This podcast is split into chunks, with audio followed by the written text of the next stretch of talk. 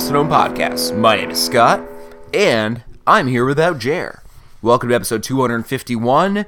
Uh, let's see. Uh, Jer does the primey thing. Uh, uh, primies. What you think it's prime? You know, let us know if it is, because I didn't do any research. Also, uh, we're gonna play uh, an archive episode because Jer uh, is out this week. He has a bit of a tickle in his throat. Well, when I say a bit of a tickle, let's just say he can't talk at all. Uh, it's kind of nice for his coworkers. They're getting more productivity out of this week. Uh, a lot more work is getting done. Um, but the opposite is happening here at the Boston Podcast. What we're going to do this week is we are going to pull an archive episode. Uh, it's all we can do. I can't hold the ship down by myself. I mean, I could try, but I don't know how much of me talking like this in a stilted manner you can take. But what we're going to do is play an archive episode from our first interview ever. This goes all the way back five years ago. This was the interview that started all the interviews, some of the great ones we've had. This was one of the greatest, and it's actually a very sad day that we have our first interviewee. And this is a bit of a slant here, but our first interviewee that has passed on. Now, the episode we're pulling from is episode six. That is the one with Sally Bent. Uh, Sally Bent works in the UK. She works with animals, and specifically, we spoke with her not only because she's a wonderful and nice human being, but because she works with Oreo. Oreo is the uh, individual who passed. Oreo is a raccoon. Oreo was the model for Rocket Raccoon for Guardians of the Galaxy.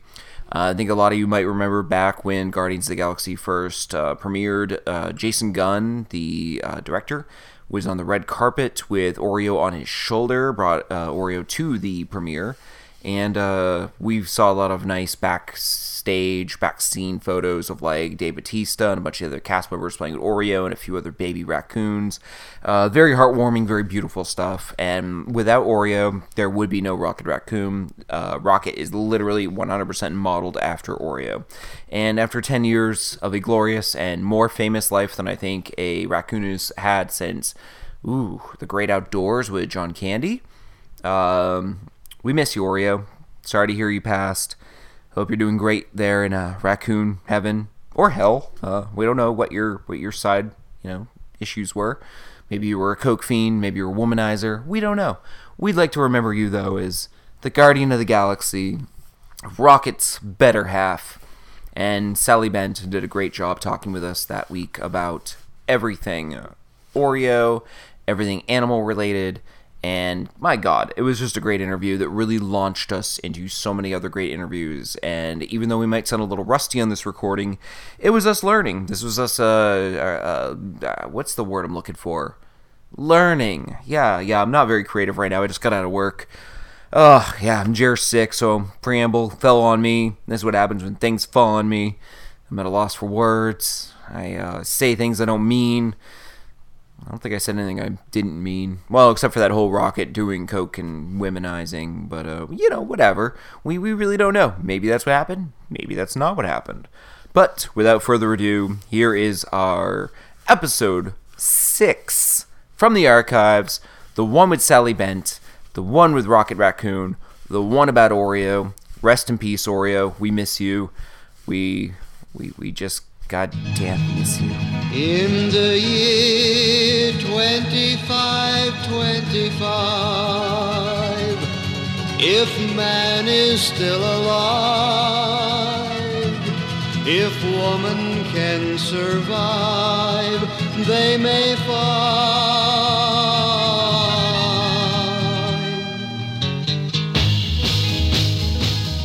Welcome to the Lost Zone podcast. My name is Scott, I'm Jeremiah. and we're here to bring you the news that falls through the cracks. This week, we have our first ever interview, someone who worked on a special project for Marvel Studios. They call themselves the Guardians of the Galaxy. What a bunch of a-holes. Ah, Hooked on a feeling.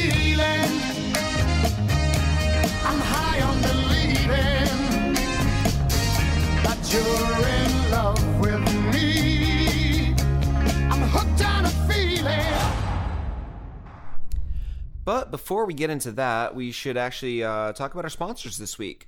Um, Got a couple week- of them, right? We have a couple of them, yeah. This week we're brought to you by uh, ferrethandjobs.com and mammothterections.com. Hmm. Yeah. And we'd like to give a shout out to both of them and say thank you for uh, sponsoring our show this week. Yeah, I, I, I, I, you told me that we got these sponsors. It's pretty cool. Every time we get somebody who wants to help us out, so I really appreciate it. I haven't done any research on them. Uh, sounds a No, to be honest, but- I haven't either. I just uh, I'm just happy to have them on board. yeah, absolutely. Thank you very much, Ferret Hand Jobs and Mammoth Erection. Yeah. So uh, without further ado, uh, we're gonna jump right into the show. Here's the interview.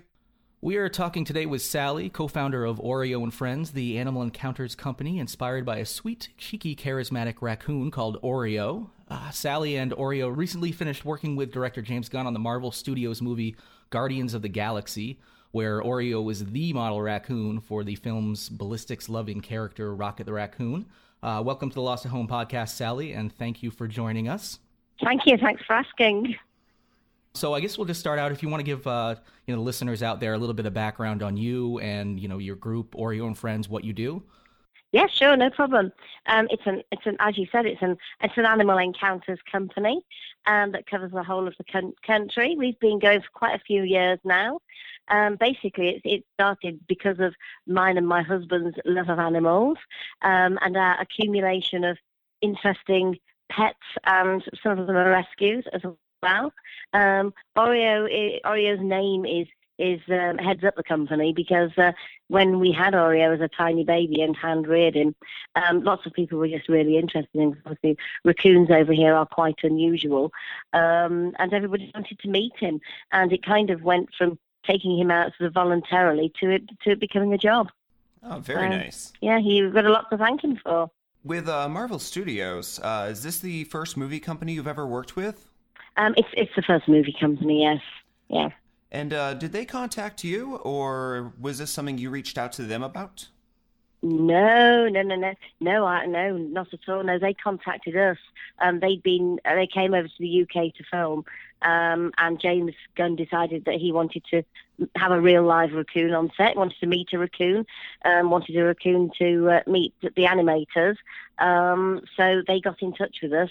Um, I think they rang someone else first, another encounter company, um, but they they weren't didn't have a raccoon. Um, uh, but they knew that we did. And it just so happened that uh, Oreo, one of our seven raccoons, just just fitted the bill really for what they were looking for. So uh, invited us to go down and, and meet the team, which we did. That's awesome. Uh, how long did you spend with James and the the animators and the crew uh, working on the set? Oreo was down initially. He was down there for a day, um, being filmed, doing all sort, doing all sorts of things. Um, they wanted to uh, look at look at all of his movements and that sort of thing. Look at his fur. Um, obviously, they wanted to make decided they wanted to make Rocket look as real life as they possibly could, as realistic as they possibly could, rather than look, look like a cartoon character. Um, so they they they did everything about Oreo, just everything. Um, and then since then, we've met up with the um, with James a couple of times as well, Oh, but not at the studios. Uh, was there a certain level of uh, training involved with Oreo, or were they just curious about seeing any raccoon? Yeah, there, there- there, there wasn't any training at all. Um, it, it, they particularly liked the look of Oreo. Um, we had to set, originally we had to send lots of photos um, and videos of him to the studios before they decided whether they wanted to use him or not. Um, and then when we got down there, they were interested in how his hands moved, you know, how tactile he was, um, which ways his ears moved to different sounds, um, and, and that and that sort of thing, um, what he looked like in different situations, um, and that sort of thing, really. Okay, that actually kind of uh, answered a little bit of my next question. I was cu- I was actually curious if James uh, and the crew were familiar ahead of time with the biology and the general mechanics of raccoons, if they'd had done other research, or if if it was more of your interactions that served as the primary education and research for the group. I, I think they had done some research, but uh, they hadn't, as far as I know, anyway, they hadn't met with a, a live raccoon. He was the first live raccoon that they'd actually studied up close and personal. Um, and the guys Um, they played with him. James played, got down on the floor and played with him. Um, and the, the guys that were going to be having a lot of input into the creation of Rocket also got down and uh, played with him, rough and tumbled with him, saw which way his fur went, and all that sort of thing. It it was, a, it was a really, really good day. And the whole of the team showed Oreo the utmost respect as well, considering he was there for such a long time. Um, you know, they sh- they showed him a lot of respect um, whilst doing their job as well. So it, yeah, it all worked really, really well. Um, I'm sorry, I'm just going through the questions. You've actually answered some of these ahead of time for us. yeah, I mean, I, but I, it sounds like it may have been uh, partially also just a nice excuse for James and the crew to play with adorable animals all day. So I mean, James is a massive animal lover. He's a he's a he's a massive massive animal lover. Uh, um, and so since, since we've met him, he has met he's met loads of our animals, um, not just Oreo, you know, lo- lots of them. But so his love for animals really shone through, and I think everybody knows he said that Rocket's the heart of the movie. mhm. Um, and he showed that when, when he met when he met Oreo. Oreo took to him straight away. Uh, he was quite happy to jump all over him. Um, and James shows no fear of animals, which is really important. You don't really get to see what an animal's like if, if you're frightened of it.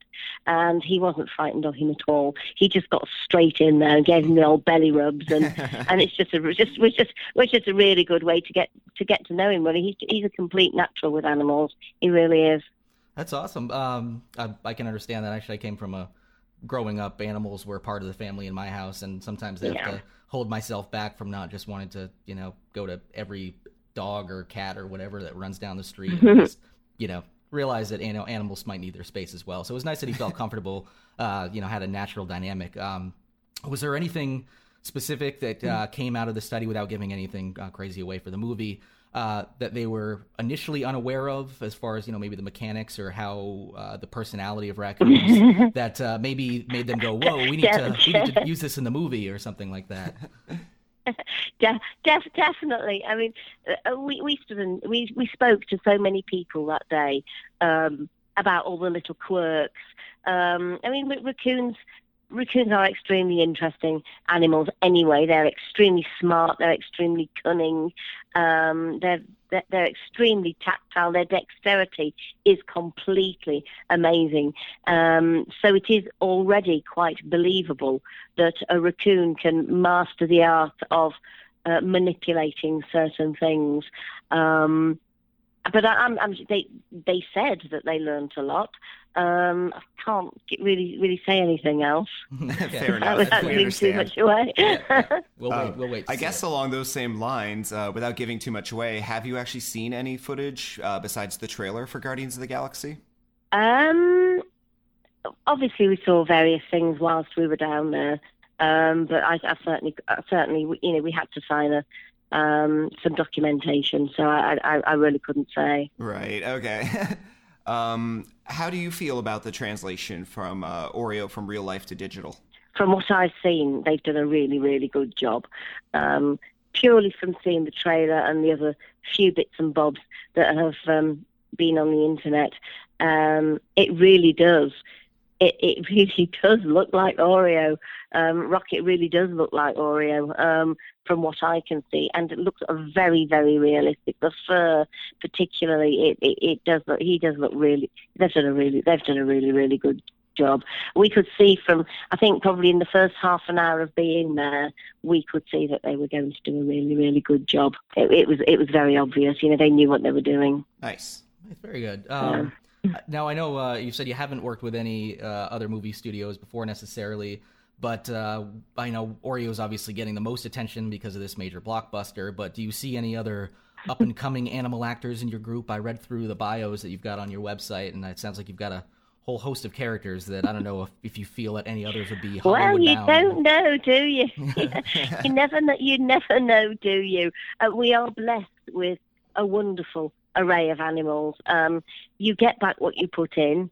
Um, and we've put a lot, an awful lot of, of effort into them. Um, they are extremely responsive to human interaction. We don't train them. Um, they are not just naturally responsive to human interaction. So who knows?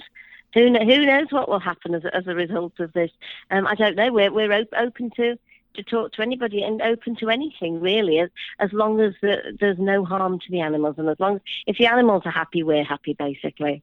Absolutely. well, yeah. I mean, uh, it sounds like um, you know you've definitely got things moving up in the company. I'm glad you guys, especially as an animal encounters company like this, the education you do, and I read, you know, even sometimes therapy and other, uh, you know, positive things you do with animals. Yeah, I'm, glad, I'm glad you're getting the attention. So. Thank you. I mean, it's really right, wide ranging. We're very very lucky. We consider ourselves to be very very lucky. All right. Um, as a follow up to that question, um, I was just curious. Did they have you bring in any other animals besides Oreo? Uh, to the studio. Yes. Uh, no, the, on the day the, the, the day we went down with Oreo to the actual Shepperton Studios, uh, we on- we only took Oreo. He was the, he was the only one that they, that, that they were studying. Um, but we but we oh um, and actually we, we took a younger one as well. We we took about our baby raccoon. I think yeah everybody's seen the photo of Dave Batista holding a very tiny raccoon. That one is ours as well. Oh, that nice. was one that we were hand rearing at the time, so she went down as well. Yeah, there's a, a picture all over the internet of Dave Batista holding a tiny, tiny little raccoon. That's Podge. Um, she she went as well. Um, but we, and I'm sure there's loads of photos all over the internet. I'm sure James won't mind me saying loads of photos all over the internet of him with with lots of different animals, and they they belong to us as well. Oh, very nice. All right. Um, well, thank you, Sally, for taking your time to meet us. Yeah, very welcome. Thank you. Thank you for ringing. Oh, no problem. Um, for those of you who want to check it on uh, Sally and her group of adorable friends, you can catch up with them on the web at uh, www.oreoandfriends.co.uk. And uh, I would highly suggest the YouTube clip of uh, Suri, the meerkat. It's Yeah. uh, it's pretty astounding. Yeah, I, I, I, I the, the the nodding off video. I just I couldn't.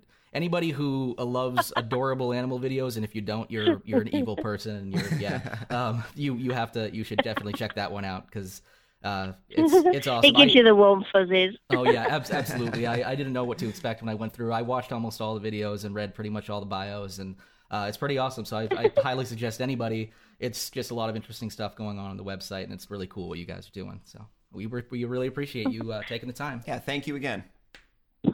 Thank you too. Thank you very much. Nice to talk to you. yeah, too. same. Thank you. Have a great day. Thank you too. Take care. Bye bye. You too. Bye. All right, so that was the interview we promised you. Uh, and I know we said this a couple times during the uh, interview, especially at the end, that we wanted to just reiterate the thanks we had to Sally for uh, for doing this interview. She was really cool. I mean, like the you can tell she really loves what she does. She was so easy to talk to. Uh, definitely, And- she was a pleasure to have on air. and it, it was it was awesome. And I like the fact that like we were able to geek out equally. It started out as us geeking out about expecting to geek out about Guardians of the Galaxy, but I got to geek out about uh, cuddly animals and you know show my softer side after. After all these, all, all these, you know, uh, last few podcasts of people thinking I was just an animal, and I am, but a cuddly animal inside. Everyone's been wanting to see that softer side of you. Yes. Oh well, you know, I'm gonna actually. Twitter's been a fire. I, I actually have. There's if you go to my Facebook page, uh, there are a lot of pictures of me dressed up in panda suits. Your Facebook for- profile picture right now is a hamster, isn't it? It's a guinea pig. Guinea in, pig, in guinea a pig. frog in a frog uh, knitted frog suit. That makes a lot of sense. I found it on the web, and I just haven't changed it since because I thought it was adorable and pretty cool, and it you know it, it suits my personality. So it uh, definitely does, yeah. uh, so we we did think we we expected to geek out about Guardians of the Galaxy. Uh, we wanted to ma- mostly talk about Sally's involvement in the film and stuff like that, but I thought afterwards it'd be cool to just check in a little bit about Guardians of the Galaxy in general. I've got to be honest with you. Aside from the you know few comics I read when from I mean back from either when I was a kid or a little bit recently catching up on it. Outside of that, I haven't really. It wasn't until you brought it to me that I was even aware. Yeah, they, that uh, there was a movie. Which, yeah, they've relaunched the series recently, and it's got a different structure, different characters. Mm-hmm. Um, it's it's different. Um, it's part of Marvel's intergalactic series. Um, in fact, the new relaunch started with Iron Man as part of the team. He uh, he went to space, and I guess a lot of people when Iron Man three was it the last one? Yeah, when Iron Yeah. Man three came out, they were hoping for a post credit scene where possibly he flew into space and met up with them. Yeah. And I mean, that's honestly like a fanboy's pipe dream. It didn't happen, and it's kind of sad, honestly, because that would have been a really cool way to end the movie, as opposed to him sitting on the couch with uh, Bruce Banner talking about his mental issues and hey, want some Cheetos? I'm Let's make some popcorn. I'm so sad. Yeah, emo Iron Man. emo Iron Man. but you know, uh, well, yeah, we- the, the we get team a now is it, right? different than it was, and I gotta say, my favorite part of it all is uh, Rocket Raccoon. That's exactly why we sought out Sally. everything I've uh, been reading online, like he's the heart and soul of. I mean, I'm not saying anything against the other people who play in this, obviously, but No, I mean the characters are all cool, but he really everything I was like, everybody was excited about seeing Rocket Raccoon. Yeah, he's like a cute, cuddly animal. I mean, when Marvel does this in the fall, I think it's coming out actually in August, so late summer. Yep. Um, they're gonna merchandise the hell out of them. There's gonna be like stuffed animals, Oh, yeah. and and it's gonna be weird to buy your kid a stuffed animal of a raccoon, but he's holding a giant gun. yeah. It's Well, probably it's probably gonna be sewn right in, you know. absolutely. You can't even like snip it out, so your you know, Nope. kid's like, "No guns for you." It's like, "No, I want Rocket Raccoon." Well, if you did, if you did off." snip it off, I mean, you'd be cutting the gun off at his fist. So out of his fist would be this plume of stuffing, Yeah. and even better, just like what's Rocket doing with like this his is what happens when you don't uh, take hunter's safety. The gun just blows up in your hand. Yeah. What's wrong with Rocket's hand? yeah, you- you just like ruined your child's day. So just leave the gun intact. Buy this. We're assuming this new piece of uh, merchandise that's going to be coming out. Yeah. Um. Also, uh, this summer. Ah, gosh, I'm sorry, I don't have the facts. I believe it's this summer. It might be this fall. There's a new Rocket Rock Raccoon solo comic coming out. Um, it's actually illustrated by the same guy that did the Wizard of Oz redo. Oh my Um, god! I think it's just called Oz. Um, yeah. I, li- re- I really like his stuff. I can't remember the artist's name. I know. I feel totally unprepared. I cannot Yeah. think of his name for life me. But the uh, the artist here, up. the artist in that series is amazing. It Yeah. looks really colorful and imaginative, and it's well done. It's detailed, and he's actually doing the new Rocket That's Raccoon be cool. comic solo I'll, I'll comic. check that out. Yeah. Um, I, I think I, I'm, I don't know. I mean, and you you're a little bit more familiar with the comic series and uh and and the movie stuff. Is the do you know if the the new movie is more based on the reboot uh comic or It definitely looks like it's almost 100% based on the reboot. It follows the same cast. It looks like it has the um, look, the feel, and the action of it. But the sh- the comic really doesn't have the humor that I'm seeing in the trailer, and I think James Gunn, the director, is really bringing that to the helm. Like, Yeah. They cast comedians. It looks pretty funny. it, Yeah, I think like one Andy of the best from I don't know, like I can't remember his real name, but Andy from Parks and Rec. right? Yeah, So- he's a he's a great comedian, Yeah. and I gotta say, seeing him in that role, like it felt like during the opening clip of the trailer, like Indiana Jones, but funny. Yeah. well, I see. I've I've read a little bit about the uh because people are talking about this is a really risky endeavor because it's not a huge Yeah, no one knows this team's name. Um, but I read something recently about why it's destined to be a hit, and uh, one of them actually, one of the uh, shout outs was about Rocket Rac- Rocket the Raccoon being pretty much such a cool character, lovable Yeah. character.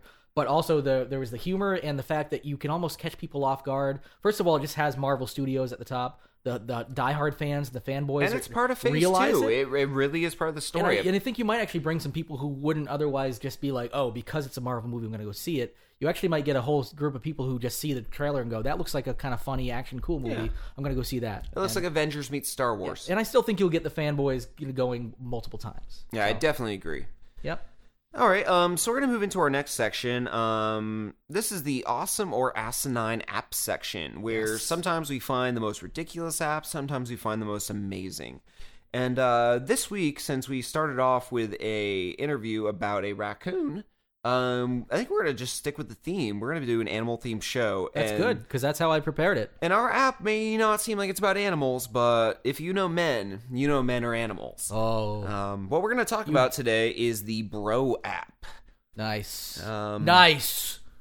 For anyone, for anyone out there who is an iPhone user, sorry. Um, I know the phone's a better phone than an Android. sorry, Android, but um, it just is. Um, but um, no, this app is for Android only, and essentially the Bro app allows you to set texts to send to specific people, phone numbers, etc., in your contacts list at specific times. And it's essentially so guys can go out drinking with their buddies, and when they're out of the town and too Ah, drunk, gotcha. and they're afraid to like drunk dial their girl, or maybe drunk dial the wrong girl, or, Or to the- just be like, their oh, I'm at mom. home just watching TV. Yeah, instead Yeah, of, essentially, yeah. It says like "I love you" at seven oh three, where you know you're going to be doing Jaeger bombs, Yeah. or Or you can just time your cheating. I'm so yeah. exactly, and it's it falls Thinking of into you, honey, while he's just doing something absolutely terrible behind the scenes. yeah. Basically, men are animals. We we. I'm not speaking for myself, but there's a good percentage of us out there who would use this app and would totally be hooking up with different girls, Yes. going out and getting wasted, and they're going to time their messages. And I, I, when I heard this, I thought, wow, this could actually have practical applications. Maybe you want to send the same text to someone every day, just saying, like, to your actual wife, I love you. But you have a busy job and you just don't have time, you know. It might be a nice thing, but at the same time, I think it's Well, the only fact that going it's- to be used for evil. Well, it, it's the fact that I mean, by the looks of it, it was specifically tailored to or or uh, catered to this demographic. I guess It is definitely specifically demographically which is which is too bad because I feel like they're kind of limiting sent to men. themselves. Like, I must have been a bunch of bros, which I, doesn't make sense that bros would also be the programmers that came up with it. Maybe the bros that came up with the concept. Well, they could just be the idea men. Yeah, exactly. And uh, Yeah. the the the Twi- or whoever they were in the in, in the social network, or rather the, the Facebook world. You know, the the cool like Harvard rowing team dudes that come up with an idea, but don't actually how to know how to do anything, and then they get the Zuckerbergs to actually program it for them. Yeah, exactly. to make some money. And in this case, uh, I don't know. It just it sounds like it would have more applications outside of it instead of just trying to like target it to this small group of you know douchebags. You I don't know. Now it might actually get people who. I mean, I, I might want to use it, but I don't necessarily want to be caught with a bro app on I my know phone. exactly. It automatically right now has a negative connotation just for its existence and, and its inception. I mean, as far as I'm concerned, if you're using this and your girlfriend, wife, fiance, etc., sees this, they're probably going to think the worst. They're going to think the worst, yeah. yeah. there- There's no other way to. And even if you use it for the right things and you send like an "I love you" thing like timed out, they're going to be like, "Who you fucking? also, I gotta say, there's Who one, you there- doing right now?" There's one plot hole in this app. Plot hole may not be the right terminology, but um, okay, you time an app, you time the app to say, "I miss you, I love you" at 7:03. What happens when she texts right back? And then you don't respond. And then your next time response is like, I don't know, something completely unrelated well, that doesn't that's, answer her that's question. where if you're if you're a smart app designer, I would assume that if you got uh, something back, you would then have maybe some. Uh, it would maybe read the some- text and tailor it. or even if it doesn't read the text, just have like some randomized generic response that you can send back that also then says "gotta go, catch up with you later" kind of things. that way, you can kind of give an immediate response. But one says, "If I were to write the douchebag app, Yeah. uh, this is how I would make sure that it Yeah, was se- relatively foolproof." Seven o'clock, your wife gets a text, or your girlfriend Because- gets a text. I'm gonna, uh, uh, I love you. She writes you right back Oh something my God, yeah, serious yeah. Oh. like "I love you too." I think I'm late. Oh, and then, And then your next text that comes through at 7:20 goes, "Yeah, I think I'm going to be late." Mean- meaning you want to party more, so you have it auto set to Yeah. give you more time out. And she's like, "What do you mean? Are you making fun of me? I think I'm pregnant." and then it's just like nothing for eight hours. Yeah, and then you just don't respond. or or it just goes back with like an LOL wink emoticon or something. like a heart. yeah, heart. Yeah, he's like, oh, he's so sweet. And she's Yeah. like, "Oh, he's good with it." I, I miss you too. I love you too. But I mean, it could the way, backfire yeah, seriously. uh, I'm getting stabbed right now. LOL, heart. Someone just broke into our apartment. you say the funniest things. Oh, you, oh, you cutie pie, you. Oh, you're lovely. Well, um, do we? Uh, well, we've been going on an animal theme here. We're so, going to keep this animal theme rolling But we're, we're e- believe it or not, even in the year 2525, we There's assume still gonna be We're gonna have animals. Well, first of all, technically we're animals. Although by the year 2525, we, if your whole physical makeup is completely robotic Like and you only have your neurological center, implants. are you technically an animal because your neurological center You're a is still? cyborg. I think it's a completely different class. It's it's different. Okay, all right. Uh, that was just an off Look- side. Like, a By the way, question. look forward to that in 2025. An entire class of people we can now discriminate against. All right. Well, Cyborgs. Well, here is. Oh, I can't wait. Yeah. Yeah, no it's gonna be a marriage whole for new you. class of racism. No cyborg marriage. What? Yeah. So uh in the year 2525, let's do it. Let's do it. In the year 2525.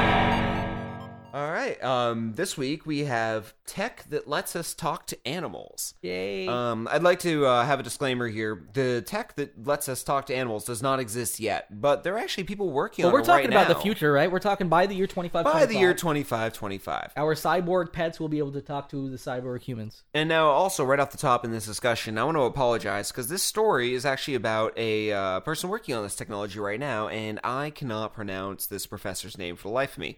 Um, I'm going to give it a try, though. Are you ready? Yeah, we can just overdub it with perfect pronunciation from Google or Like something. Siri later. or something? Yeah, yeah. so Scott Bear, please, please do it. Yeah. All right, so the name is Khan Slobod Chikoff. Probably perfect. There are a lot of consonants and not a lot of vowels. So I'm, I'm my apologies if they actually listen to this or someone tells them about this. I my apologies. I'm I just have a lot of trouble with a lot. I am going to totally replace it with a robot saying that name. Um, like, although I, I'm actually curious how the how the Google uh, would the Google would actually. You sound like you're 50. Yeah. The Google. Oh, that crazy! The, the Google just talks about things and Well, that's how you're going to talk in the year 2525. Uh, well, yeah, if I'm still alive. yeah, if you're still alive, you if like, I'm still Google. alive, yes. All right. Um, this professor of uh, Northern Arizona University has actually been studying prairie dogs Oh, okay. um, extensively. Um, they apparently have a very sophisticated animal language that they're trying to decode. And right off the bat, you might be like, prairie dogs? Why? Um, other animals have languages. Bees Yeah. talk to each other through pheromones. Mhm. I talk to Uh, bees. whales and to dolphins. whales, yeah. they have their own sing style language through sonar and communication. Human beings talk to human beings. Oh, yeah, we do that all the time. We're doing it right now to each other. Oh my! You blew my mind. That sounded dirty. Oh. In the year 2525, just gotta blow minds. Yes. Um, they actually chose prairie dogs. He's a mind for prostitute. Kissing mine and sucking him to boot. We're gonna have a hard time getting through this segment. Well, could you please continue? Jeez, man. I know. I keep dragging on Get your shit together. We're, I've been been trying to talk about prairie dogs all day. I told I told you I want this to be animal centric so we can touch on prairie dogs and not in a dirty way, but totally dirty way. Please. So let's continue touching on prairie dogs. Okay, so prairie dogs have a cool language apparently. They do. Um, the two reasons why they study prairie dogs before all these other animals that have these communication systems that most of us are very well aware of is that they live in large numbers. They live in over a hundred, sometimes maybe bigger amounts in their little packs. I don't know if pack's the accurate word. Maybe it's a murder of prairie dogs. I love, I know, I love that. A, a, a gaggle. a gaggle of prairie dogs. No, it's probably a pack. They're well, probably- actually, they're not really dogs, though, right? They're just like they're weird. I want to say pack because they're okay. Oh, they're pack, pack before we drag dogs. this out further, You know what? I can also. I'll just go back and overdub us saying the right thing every time with that same robot. that would voice. actually be hilarious. Yeah. Siri just keeps fixing Yeah. us. yeah, the gaggle of prairie dogs. Um, it's because they live in large numbers, and also because they live above ground. It's easy to record them talking. And when I Ah. say talking, it's that they've noticed that they actually have a very complex series of noises that they make that not only alert them to predators, but they specify the predators by species, size, and color based on the noises they make. So As- it is more of like an actual spoken language in a way than it's is just a. it's very a sheer, close to like what we do. Yeah, as opposed to like a rough form of communication. it's being like, if a if a human I want mate, near or prairie crap. dogs, they will literally speak to what the human is, looks like, and and probably like what their intention is. Yeah. being like this guy looks like he's up to no good. Yeah, and they uh, they literally have that complex of a language. So what they've been doing, based on the prairie dog's favorite food, which is sunflower seeds, they've been trapping them and marking them and re-releasing them so that they can not only follow the communication as a herd. We're gonna go with herd now. Oh, now we're heard. We're switching It- it. it- again, we're just gonna overdub it with Yeah. but they can also do it by individual. So, like, one that's been tagged will have its own way of talking, just like humans do, and they've been able to dif- differentiate. And the idea is by going through this, they're figuring out their complex social systems of cues, chirps, squeaks, etc., that basically flesh out their lives. And what they found is we could map their entire language. Using those hundred individuals, they've been able to figure out what their chitter chatter is, which and then you could you could uh, create If you've ever listened to someone whose language is so foreign from yours that it, like if you listen to someone who speaks French, Spanish, German, you pick up that certain words sound similar. Yeah, yeah. When you listen to theirs, it sounds so foreign that it's almost like you're listening to someone speaking Indonesian. Like Mhm. you, I've heard like Or from when like you the when you hear like Icelandic or something like yeah, that, um, it's so some- foreign. You it's a totally different hemisphere than like it's not a a, a Latin based language or romantic language whatsoever. Yeah, Um, so essentially the this uh this this uh uh, my God, my words are gone. I'm like a prairie dog who has no voice. oh, not yet, not yet. He has we no will understand you soon. No, this professor's uh, basically trying to figure out exactly how they talk and maybe come up with some kind of application where if you were to hold it up to them while they made their noises, It's like the, it would be a direct prairie dog Babelfish or the Google Translate prairie dog. Exactly. That would be pretty cool, honestly. No, I agree. And um, I wonder what, every time I come near them if it's just, please, that's the guy that actually used to touch us too much. Yeah, and being the as vocal of an animals they are, I mean, this may be our best chance ever at having our first cross-species communicator. You know, I I I like the thought of that. And and, and if you start there, who knows? You might like like learn a little bit more about other species languages or other I don't know what the you know we might be able to figure out that. I, I guess we've kind of started thinking about doing that with you know dolphins and whales. The more sophisticated, the Yeah, but them. with the underwater creatures, it's a lot harder to nail down the sounds. Yeah. uh, water carries sound well, but it's just harder to do the studies. I mean, it's way more expensive to have your study underwater Yeah. than just sitting in a savannah with a microphone. yeah, my dad drowned trying to talk to a dolphin for six hours. Oh, that's not what I, I mean- he was trying to do with a dolphin. Oh well, I mean he was he was trying to seduce a dolphin, and six yeah. minutes later he drowned. So uh, it was a really really bad application. So Got a beach ball and some tuna. Let's make this work. gargle gargle gargle gargle, and then he was dead. Yeah, it was terrible. Sorry, Dad. I uh, God bless you. Yeah. My dad tried to fuck a dolphin. Now he's dead. Gaggle gaggle gaggle. Can we work him into every week's story? Like he just dies in a Uh, different. oh yeah, my my dad is actually alive and well, and he's a very very wonderful man. But uh, Dad, you're gonna die in every Hi, one of Mr. my episodes. Johnson. You're gonna die in every one of our episodes, you son of a bitch. So, uh, well, I should take back that porcelain dolphin when I got him at the tree. Uh, what is that? Oh, Christmas tree shop. I Oh. almost said the tree shop, but The tree that's shop. not a thing. it is, but that's not where you get porcelain dolls. Yeah, yeah, I went to the Okay. tree shop and got dolls. Well, uh, do we do we want to uh, just like skip right into? We're gonna keep with the animal theme. Yeah, we're we're keeping gonna with go the animal into theme. web droppings. Want to Let's do a little go into web harmony? droppings. little Yeah, harmony ready. because we've we've been doing some intros here. Let's do it. Web dropping. We'll get that working out just right. Uh, Post eh. post production's gonna do wonders on that. Oh yeah, it's it's. I'm gonna get like the Supremes somehow. and Uh, kazoos. or just just kazoos.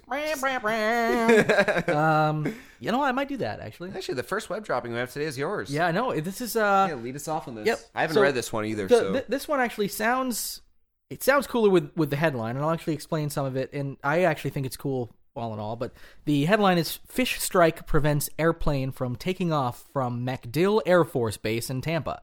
So we yeah we it's okay. We've heard of uh people not being able to take off, or you know planes not being able to take off. They're on the tarmac. They're about ready to take off, and they get hit by birds, and they're like, "Oh, we got to watch out. We don't want to, you know, because birds could completely mess up a, a, the entire. They could crash a plane, you know. yeah. So Yeah, they, they, they could be drunk. They're behind the wheel. oh, yeah. Oh my God, it's drunk bird pilot. Co-pilot saw there was a bunch of seed on the floor of the plane, and he wasn't paying attention. oh goodness gracious, I got totally eat up that seed. and that's oh no, I'm not. Oh, That's why they have that stringent seed testing for the pilots. Make sure they're not seeding. Yeah. like oh my god uh well the, the okay Fish. usually you don't have to worry about fish usually when you're sitting on the tarmac waiting to take off uh they didn't expect this but they heard a thump uh they were like taking off or about to take off heard a thump assumed it was an uh they a bird strike quote Just unquote. an, an innocuous noise. Yeah but they they knew they actually thought it was a bird strike because that's happens you know like birds start flying Yeah. in planes and if that happens there might be like a whole herd of birds A murder yeah of birds. uh, yeah which could have yeah a, a, a flock of birds a pod of birds. Yep. Uh, so there, we're we're just gonna get all of all of the groups of animals completely wrong. So this herd of birds, A conglomeration of birds. it Yes. was a bird herd. You could do like it sounds cooler if it's a bird herd because you can Bird make herd? it cool. Yeah, I like that. Bird, bird, bird. It's birds the herd. Can we just not ever do that again? That was terrible. Um, so this bird herd, uh, or they, they thought it might have been one bird out of a bird herd that struck the plane. Right. So they stopped it. They were like, okay, we'll we'll go sweep the uh, the runway to see what was what we can find. They expected to find like a bird carcass, maybe two, and Don't the you- only and they were don't you like- always oh, expect yeah, that? yeah. Oh yes, yes, please. Uh, from from the from the bird murder, from the murder of birds. Yeah, We're short one kosher meal. it was Bring that on board. Yeah, well, this one actually, they turns out they found a uh, sheep's head fish, not a sheep's head, but a sheep's head fish. It's a type of fish. Okay. That uh, so they were just like, I'm how- familiar with that type of fish. Me either, on. but it's it's a fish, and apparently that was the thing that struck the plane. And I mean, they were like, they never expected to be struck by a fish. Like that's the reason you can't take off. Like, oh, why could why why were you delayed for six hours? Oh, You know, a this- fish hit the plane. You know, the story's uh, at the Tampa Air Force Base, and when you first said the Mm-hmm. the fish thing, then you went into the bird thing. The, I just watched Life of Pi recently, so Oh, all okay. I could think of was the flying fish. Yeah, I I'm like, I oh, is this Pi. plane hit by a you know a conglomerate of flying fish? I don't know. I just I was curious. A flock of flying fish. Yeah. I'm gonna put alliteration in the show too. Ooh, ooh, nicely That's the flock done. fish. Fuckity fuck fuck fuck. Um, I, when the F comes out, it's got to just be like seven F words in a row, apparently. Of Uh, course. Because I'm a grown up with a job. I'm a grown up with job. a job. um, so, well, I, I guess what they decide, or what they assumed, is actually was kind of bird related. The they assume uh, that an osprey was perched on the runway, you know, eating this fish, being like, "Yeah, check out what I got," and then of course got spooked by the uh, airliner taking off. And flew up and realized that it needed to actually drop its catch because it was too heavy. And in order to get away, it actually needed to, to Oh, drop its. okay. That And they and they said that it, it probably saved the bird's life because if the bird hadn't dropped it, It based on the the, fact that too. it hit where it hit on the plane, it would have gotten smushed. So uh, it turns out that uh, you know the the bird was fine. The I'm sorry, sheep's head. Also, can I can I make a confession before we move on to our next web dropping? You absolutely Um, when you send me the show notes and you put fish strike in quotes, and then you start talking about the fish hitting the plane. um, my early thought when I heard fish strike was like dock workers, Yeah. fishermen. I like that. were on strike, and I was wondering why they were mad at a commercial airline. But I was waiting to see where you went with it. I, I pictured like They hire too many birds. like, and I don't even know why in my head I picture this, but like a bunch of angry Bostoner dock workers. Yeah. Like, you know, F you and your airline, your tariffs are ruining our fishing trade. And they're just like on the runway, the tarmac, and they're throwing fish at the plane Oh, in oh. protest. See, now when you mentioned that just seconds ago, I immediately, I immediately got in my head fish, cartoon fish with pickets. Like, Striking the airline. striking because I, and I was assuming because they apparently uh, hired too many bird pilots. They're like, what are all these bird pilots? Are all addicted to seed, crashing planes? and, when, and, and when you just said that, Let's go, let's go. I, I just started thinking of how baby fish are fries. That's what they're called, like F R Y. oh yeah, yeah. and like it was a fish fry and Well, uh, yeah i lost that's it there that's that's no. All right, I, next- I think that rounds it all out. That's, Next web uh, dropping. That, that's it. Let's go to the next web dropping here. all right um uh, i don't think we need What you got for Scott? after deadly snake bite australian man grabs a beer Oh, of course, probably a Foster's. i hope um, I'm, yeah, yeah, I'm just totally stereotyping. I love it. this story uh, obviously comes out of australia but uh let's see what happens when you're bit by the deadliest snake on earth well what do you do you crack a beer Well, yeah. Well, I'm cashed in. Might as well crack a beer. And then, of course, I'm assuming it was once again yeah this is uh Foster's. Rod Somerville, 54 years old of Australia. Oh, he's been bit like a fifth by 1,500 snakes, I'm sure. he was uh, That's Crocodile Dundee age right there. he was bit by an eastern brown snake in his Oh! backyard last month. I I know from uh, Steve Irwin, the late great Steve Irwin. That's a bad that is- snake, that is right? a real bad snake. I mean, I don't know about the eastern one, but the brown snake. The brown snake is one of the worst snakes in the world.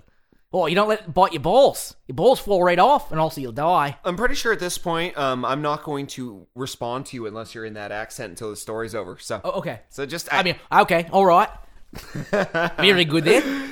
all right. What you got for me Um, then? I'm going to read directly from the article for this little portion here. Um, after the bite, the Queensland man said he went inside and called emergency services. Um, he then apparently Hello, emergency services. He then apparently grabbed a beer from the fridge and sat down to enjoy the brew while he waited for the ambulance to arrive. Yeah, I'm just gonna go ahead and drink this beer while you arrive. Uh, his reasoning was that panicking would have made it worse. Well, I know he's probably right though. Um, there's a quote here from him. Um, I, I can't angle it to you to see it well, so um, I, I do you want me to do this one? Do it, do it. I've never done an Australian accent in my life. Well, do a terrible one. I've done bad UK accents, so oh, do do a bad uh, Australian accent. Oh I said to myself, if I'm gonna die, I'm gonna have a beer. I, that's about that's exactly how I that's exactly how I expected him to, to, to sound. You know, Well- like oh, by the way, fuck it.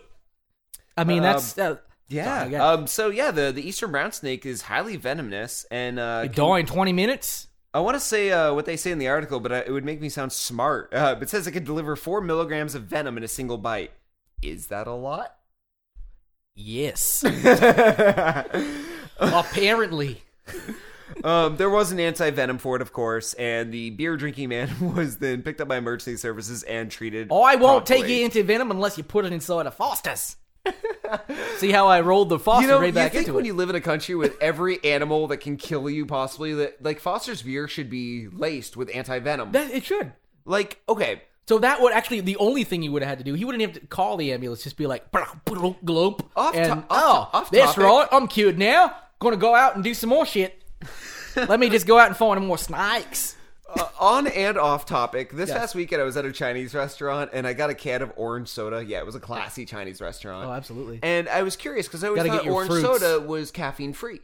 Um, it isn't, and it's in It's the also- ingredients. So if they're adding caffeine to a soda that has no reason to have any for no logical reason, No, they just do it. yeah, like to I, get you I think if you're in Australia and things are going to bite you and kill you, it should just be in there.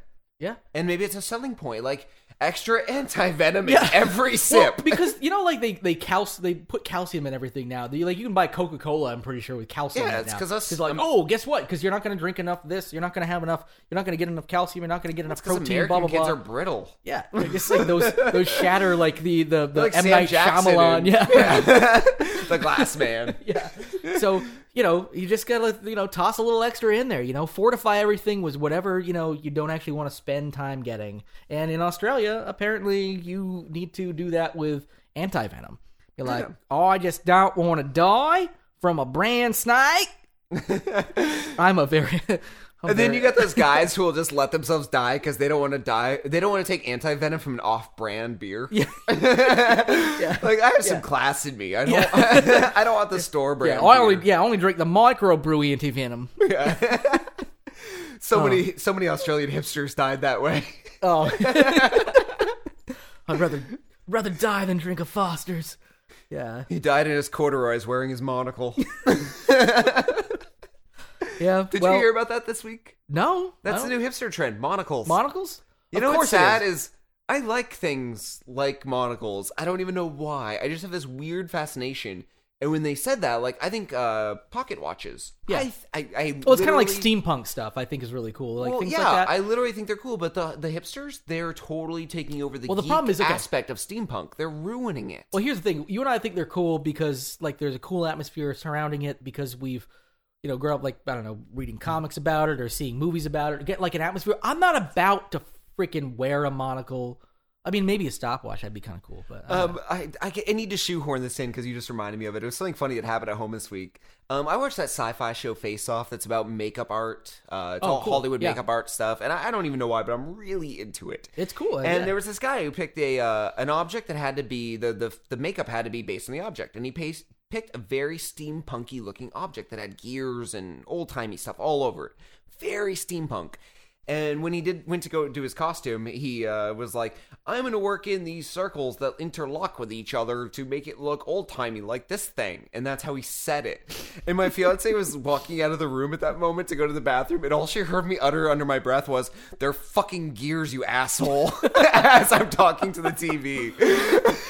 interlocked together. And she goes out, she's like, What's the matter? I'm like, He just doesn't know what He steampunk is, yeah. and it really makes me angry. She's like, Did you really need to swear at the TV? I'm like, Yes. Yeah, yes. He you didn't did. know what gears were. They were circles that interlocked into each other. It's mechanics. I mean, at the Even if very you know least, what steampunk is, yeah, what are gears? Come on.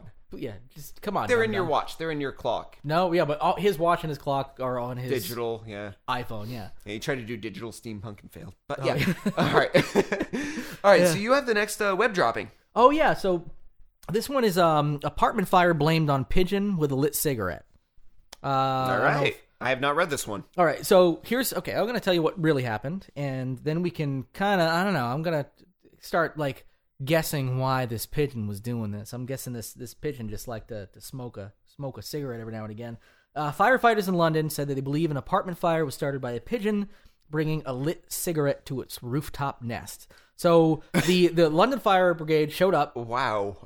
they, they showed up and i mean that's that's addiction for you cigarettes are bad everybody okay that's what they can do a pigeon needs its fix so bad that it burns a house down a london apartment this wouldn't happen it was building those vape cigarettes. exactly like The new yeah, electronic ones? yeah I, I, I hope i hope the next thing i read is uh pigeon smoking e-cigarettes uh lives safely atop rooftop Yeah. Like that's what I want to hear. That would sound like nice closure. and and you could put that in a in an ad you know for the e-cigarettes uh, and people would be like hey guess what it's it's great this this pigeon over here burned down mad- a whole apartment that would complex be a Madman style or Mad Men, not Yeah. like style ad, like you know, fifty style. oh yeah painted drawn, like yeah the the, the and, and illustrator trying to make yeah. it look sexy. Yeah. Pigeons holding The it pigeon- claws. hmm pause yes yeah, you're right claws. oh you said claws, claws. Yeah, claws. i thought you said pause i was like all right we're we're messing up flocks and herds we're also to mess up the actual uh the the the paws and claws of, Yeah. of various creatures Well, if it's you not- but you said claws okay Yeah, it's a. West Side Story style gang of pigeons smoking e-cigarettes. smoking e-cigarettes. Oh, that makes you tough. Yeah. Um. So they uh, the London Fire Brigade showed up and they couldn't understand why this place burned down. They couldn't find any natural causes cou- and like outside, like even intentional causes. Um. And they like they were talking to neighbors and said they saw these pigeons flying in and out of this like hole in the roof. So they went to the top of the building and they saw that there was still like a like a smoldering. They they realized that this there was like a smoldering cigarette that was the cause of the whole thing. It started Okay. this. It, it started the nest on fire, which then started the roof on fire. And I'm pretty sure when you start a roof on fire, you know, you know, it's Like- not a good like- thing. The roof is on fire is not generally a good Really, thing. they couldn't figure out like where it came from when the fire clearly came from one central spot upstairs. Like, well, I, I don't know. I mean, like, I think eventually they clearly did. and who are these neighbors staring at their neighbor's house so intently Yeah, that they notice the pigeon smoking, activity? smoking their cigarettes. when I'm not masturbating to the woman in 7C undressing at night, I'm just I'm watching, my the apartment. pigeons. yeah, I'm watching the pigeons and I'm watching their apartment burn down. Ah, yes, watching a watching a pigeon smoke a cigarette. I think is- what we could take away from this story is everyone in that building's lucky to have moved out because there's a creepy neighbor across the street. He's in his loft and or what is it? His flat. is flat. Yeah, Yeah. Yeah, we learned a lot of new British words this week. And Yeah, uh, I actually thought this one was uh, especially Ties in nice with because it ties in. animals, It's, British, it's the UK, UK. It's the yeah. Um, this one especially. do especially. we have a was really nice. superhero in any of our further stories? I mean, if we could bring this all around, like, I don't think we do that. I don't think we do. Actually, No, we'll just have to make something up at the honestly, but you know, the the the pigeon in the future that smokes an e-cigarette is is my hero from Yes. from here on out. Because if that had been an e-cigarette, it just would have blinked out and run out of whatever it is that e-cigarettes run on. That's a pigeon that hates its kids. Think about it. It's Yeah. making a nest. Like this is where your children live. Like I didn't build my car- uh, apartment out of crack needles. Like or crack needles. Wow, I know my drugs. yeah. yeah. that was like that was Yeah. like the most like upper middle class, upper white like drug referencing this. Yeah, don't be smoking your crack needles. He's he's snorting his marijuana and he's shooting up his crack. smoking his crack needles. Yeah. Uh, okay. So, um, let's you know, move into it's- my it's- it's- next that's, you know, story. Are you good. wrapped up? Are we no, cool I, I think that's it. We just you just uh just beware if you have pigeons and you like to smoke. Apparently, so do pigeons. So uh put out your this. Okay, actually, here here it is. Um, the incident is a great example of why it's important to put out your cigarettes out fully. You never know what might become of your smoldering butts. That is actually a quote. So. Fair enough. All right, next web dropping. Um, talking parrot helps police solve mysterious murder case. Bird to bird. We're really doing some cool theming here. We're we're like doing segues accidentally. This actually comes after another story that I'd read, but we didn't cover in the show. Um, it's really great that we have an animal theme this week because we get to bring all these out. But um, this there was also a story last week about a parrot that uh, ratted out its owner for a DUI. oh dear. Um, I, I don't have the story in front of me, so I don't want to get into the details. fucking mess it up, drunk. Fucking drunk. Piece of shit. Fucking drunk. make the parrot drive for him. oh yeah, that's how it happened. It's like they got pulled over and be like, "Meow." like, please show me your license and registration. Um, you apparently don't have one because you are a parrot. Correct. Fucking drunk. So, what's this one though? Um, this story actually comes out of India. Um, our, Agra, India. Sorry, I'm not sure on that pronunciation. Uh, A G R A. yeah, we almost covered this last week because I remember both. Yeah, of us this was a holdover from last Yeah. week that didn't make it into the show, and It it's was so nice. good. We got to bring it into this one. So Yeah, um, on February 20th, um, Neelam Sharma and her pet dog were found murdered in India. And the police were baffled by the case until they got a tip from the husband. Um, after the murder, Sharma noticed that what, what, sorry, whenever his nephew Ashutosh visited his home or was mentioned, Hercule, the parrot, changed his behavior. During discussions, too, whenever the uh, Ashutosh's name was mentioned, that's the son, the parrot would start screeching. This raised suspicion, and I informed the police. Uh, Sharma told the Times of India. Uh, the police then de- detained Ashutosh. God, I think I'm pronouncing his name different know, every uh, single time. I'm saying We- it. We're, we're just Like, we like, just call him Bob. yeah. From now on, I'll I'll just overdub it with the right thing again. We'll just Yeah. have one Google Yeah. Google robot will say everything. Police perfectly. detained Bob. Bob. um, who then quickly confessed to murdering his aunt and her dog. Oh, it was the nephew. Sorry, not son. Um, and Yeah. basically, the parrot was the one who ratted him out because of the way he got agitated every time this nephew was around. Yeah, Like, it was- it he was, was- stricken by what he saw in Yeah. the murder, and then was like scared of the Yeah. guy. Oh shit! Yeah, and the police were actually able to create a case out of this. Don't count me. I assume that's the way parrots talk. Yeah, he uh, he accepted his crime and confessed to everything. Um, basically, he walked into the house intending on ra- robbing her, and in the process, ended up murdering her um, with an axe. What? Well, he killed the terrible. yeah, he killed the axe because it wouldn't stop barking after he killed the owner. And apparently, the pets were very disturbed by this murder. I mean, the dog wouldn't stop barking, the parrot got jitters. Yeah. Yeah, it's a, it's quite the it's not a it's not a funny story really, but at the same time, yay But for I- animals speaking up, guess what? using their own body language and solving a murder. I'm very I- proud of it. But you know what? I, I want to put the M Night Shyamalan twist on this. It was the parrot that murdered everybody. I don't know how he got the uh, and then ratted out the nephew. yeah, and, and and framed the nephew. I like this. to the point where the finally they got to like the the police officers like the the station they were like we know you did it and finally the they realized it was going to be better for them to to strike a plea bargain and be like you know what I did even though they they knew that they didn't but they were like well all the fucking evidence is stacked against me the reason it was stacked so much against them is a smart fucking parrot that's all there is to it it was the parrot that did it this is M Night Shyamalan twist that's all there is to it so you know Yeah, okay. I think that ends our uh, web droppings for this week. Um, I think before we uh, move on to our uh, Twitter and five star reviews, we should probably do a quick correction. Oh Um, well, yeah. I mean, the I I, I was uh um, I have to admit that while you were doing some of your talking, Scott, I checked out uh Ferret Hand Jobs. Yeah, Um, ferrethandjobs.com. Yeah, uh, one of our sponsors. Yeah, sorry. It it actually turns out it's Ferrith and Jobs. It's a I think a like a law. Oh, it's law like a- firm. Yeah, a consulting Yeah. site. I've heard of them. Yeah, yeah. So I'm sorry. I'm sorry. It's very Ferret Hand- unfortunate that their URL is uh, Ferret Hand yeah, Jobs. no, though. no, because I read it and I was like, oh, I I got excited. The reason we accepted them like right off the bat, we have tons of sponsors like lined up every week. Yeah, we can see how that sounds wrong now. Yeah. yeah because so we, the reason we chose them as a co-sponsor is because we were like oh this is like animal related I, I thought it was really terrible like why would you want to they, they have sharp And claws uh, Jerry, I got some bad news for you too. Um, What's that? Well, while you were talking during one of your segments. I actually looked up uh, mammoth erections. okay what what is that supposed to mean then Um, actually, it means mammoth erections. Um, specifically, it's a company that does scaffolding work for large projects, large structure projects. it erects It things erects mammothly. mammoth.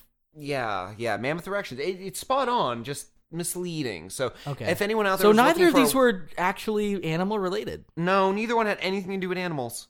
Yeah, except for the Um, mascot i guess but yeah. Um, yeah, so um, this week we actually have a five star review, and we'd like everyone to know that uh, you can find us on iTunes and Stitcher. And if you leave us a five star review on iTunes, we will read whatever you write. Um, you can this is this is proof that we will read Th- this one is actually proof, but um, just to let you know, um, you can shout out your own podcast, your own show, your own webpage, your comic that's coming Just out, talk dirty short to us. film, or you can just talk dirty and be weird. Uh, like this week's, Jared. I believe this is someone you know, so uh, yes absolutely uh, go for it. you want me to you me to- You can read this one. Uh, Mmm, yes. Crisp, refreshing, satisfying. Not gonna lie, I creamed my jeans. Creamed my mom. Hilarious and inappropriate. What more could you ask for? These two have some solid chemistry. I'm sure they've pleasured each other. If not, they've at least made out. I know it. Wherever they're putting their dicks, it's working for them. Keep up the hilarious, guys. oh my god. I did. I, I did add. I did add some tiddly he, etc. Oh, yeah. I, I know this person. I know that's exactly how she talks. Okay. I gotta say, I'm fine with it. I mean, as long as we're getting the five star reviews, keep them We rolling we, in. we promise whatever you write. This isn't coming from us. We are very appropriate individuals. We don't necessarily condone this kind of behavior. I gotta say, on, the, on our first episode with an interview and with a high profile one that deals with Marvel Mm-hmm. and all of our other series subject matter, way to bring it down. Yeah. Seriously, way to bring it down. We might even get some blog attention for this if it gets picked up somewhere. and yeah, but guess way what? to bring it down. this will prove if anybody listens to the uh to the end of the podcast because they'll be like everything was great until they talked about the creaming of the mom jeans. exactly. And if you stop It was- listening early, It was like out, uh it was like uh you know Louis C.K. Yeah. clearly um he had a Clearly, I have his autograph in my wall. I met him last yeah. year. Oh, I fucking hate you. For I know. Hey, I told you he was there. After, after. he was there, He knew he was my favorite human being on the fucking planet. There may be one. There may be one giant regret in my life is that I didn't call you sooner. Because yeah, um, for anyone who doesn't know this, I met Louis C.K. last year. Um, he signed an autograph for me. It's Forty seconds my from my house, he told me after he left that he was like, "Hey, Louis C.K. was here. Remember that guy?" I'm like, "Yeah, that guy that." So anyway, one of the things Yeah. Louis C.K. in one of his pieces talks about how if you, you like every time you post something on Facebook, like a video of your stupid kids or whatever, you're just gonna get a bunch of like, "Oh my god, so great! I future star is born." But he was talking about he was actually challenging people to take like a like 30 seconds worth of footage of your kid performing, and then mm-hmm. the other two minutes of just your asshole. and because he's like nobody's gonna actually watch that far so i'm guessing you know people will be like yeah i love the fact that they interviewed you know sally bent and they had a great thing and you know i kudos to our fans that actually listened this far and know that we went over the top with our five star review we kept it pretty tame until then yeah, we really did. so uh, I, I mean on that note you want to let's let's go out with uh, some twitter stuff um, Yeah, you can find uh, both of us, but I'm the one who actually runs the account at the Lost at Home on Twitter, and you can find Jer at Yeah, I'm at at Sonic Jalopy. I post, uh, you know, I'll retweet the Lost at Home stuff and occasionally some of my own little personal random music stuff and things like that. Yeah, and if So, you want to uh, hit us up on either of those accounts to uh, give us show note, uh, show suggestions, uh, let us know what you think of the show. yeah, we've got a um, uh, Facebook page now to too. us. We've got a We Facebook thing, right? So uh, Yeah, we got a Facebook page up. It's the Lost at Home podcast, and uh, we'd appreciate it if people went there and liked it. Um, it's getting a lot of attention today, and hopefully a lot more this week. And now that Well, it's- pay attention to that too. If you if you shout Exactly. out Now- something out on that and you're like, hey, check this link out, something that might not fit on Twitter, We're or also just want to gonna- swear at us or whatever, that's fine. We're also going to post a lot more links on that. Um, stuff we talk about during the show. We'll post some of the stories, some of the videos, some of the audio.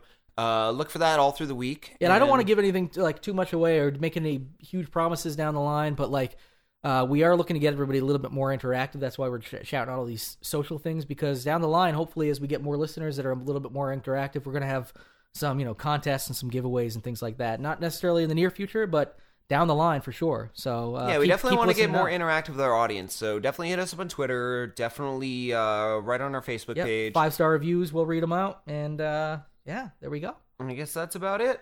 All right. Everyone have a great week. Thank you very much. A ton